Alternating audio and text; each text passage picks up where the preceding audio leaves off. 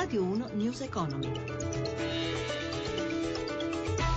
11.32, buongiorno da Giuseppe Di Marco, apertura positiva per le borse europee, bene Piazza Affari trainata dai titoli bancari.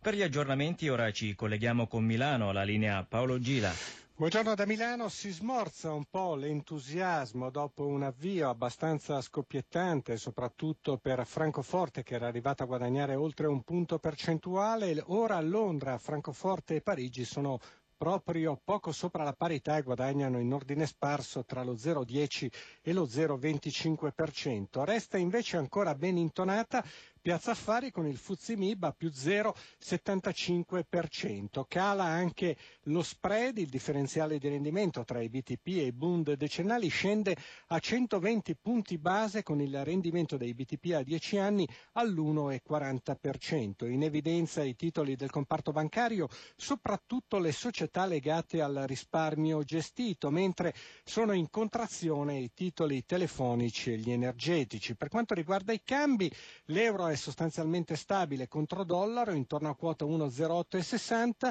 il prezzo del petrolio ondeggia intorno ai 34 dollari il barile per la tipologia VTI. È tutto, linea allo studio. Grazie a Paolo Gila.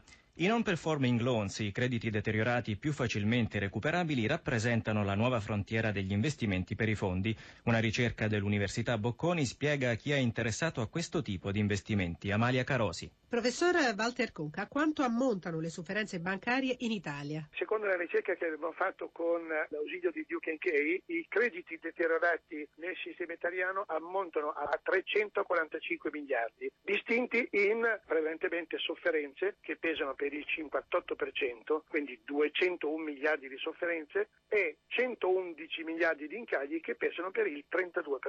Quali sono le differenze fra incagli, crediti ristrutturati e sofferenze? L'incaglio dà luogo a uno sconfinamento del debito che va oltre i 180 giorni, il credito ristrutturato è un credito che è già in procedura, infine le sofferenze, il credito difficilissimamente si recupera. Chi è interessato all'acquisto di crediti deteriorati e perché credono che siano investimenti performanti? Sul mercato delle sofferenze sono interessati prevalentemente le società finanziarie che possono comprare dei pacchetti dalle singole banche per poi metterli insieme, cartolarizzarli e venderli sul mercato, mentre invece il mercato degli incagli è un mercato prevalentemente rivolto dai fondi di turnaround che possono ristrutturare le aziende, essendo incagli sono operazioni più semplici rispetto alle sofferenze e quindi beneficiare di un differenziale tra il prezzo pagato e il prezzo incassato. Nel 2015 è stata registrata un'impennata dei crimini informatici e quanto emerge da un rapporto dell'Associazione Italiana per la Sicurezza Informatica. Sentiamo Marzio Quaglino della sede di Milano. Non ne siamo consapevoli, ma siamo costantemente sotto assedio. Lo dice il rapporto 2015 del CLUSIT, l'Associazione Italiana per la Sicurezza Informatica. Computer, telefonini e qualsiasi apparecchio collegato a Internet può essere preso di mira. Nel 2015 gli attacchi gravi nel mondo sono aumentati del 14%, privati cittadini, governi, ma soprattutto aziende finite nel mirino di una nuova forma di criminalità.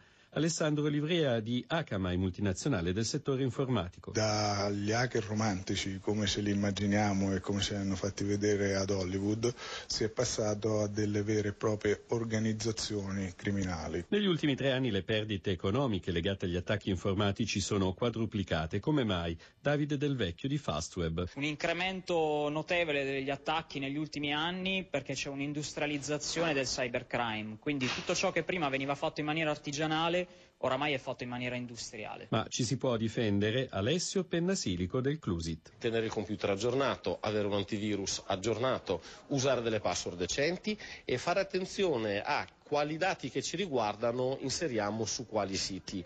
È tutto, News Economy a cura di Roberto Pippan ritorna dopo il GR delle 17.30 per riascoltare questa puntata www.newseconomy.rai.it grazie a Cristina Pini per la collaborazione e a Massimiliano Savino per la parte tecnica. Da Giuseppe Di Marco, buon proseguimento di ascolto su Radio 1. Radio 1 News Economy.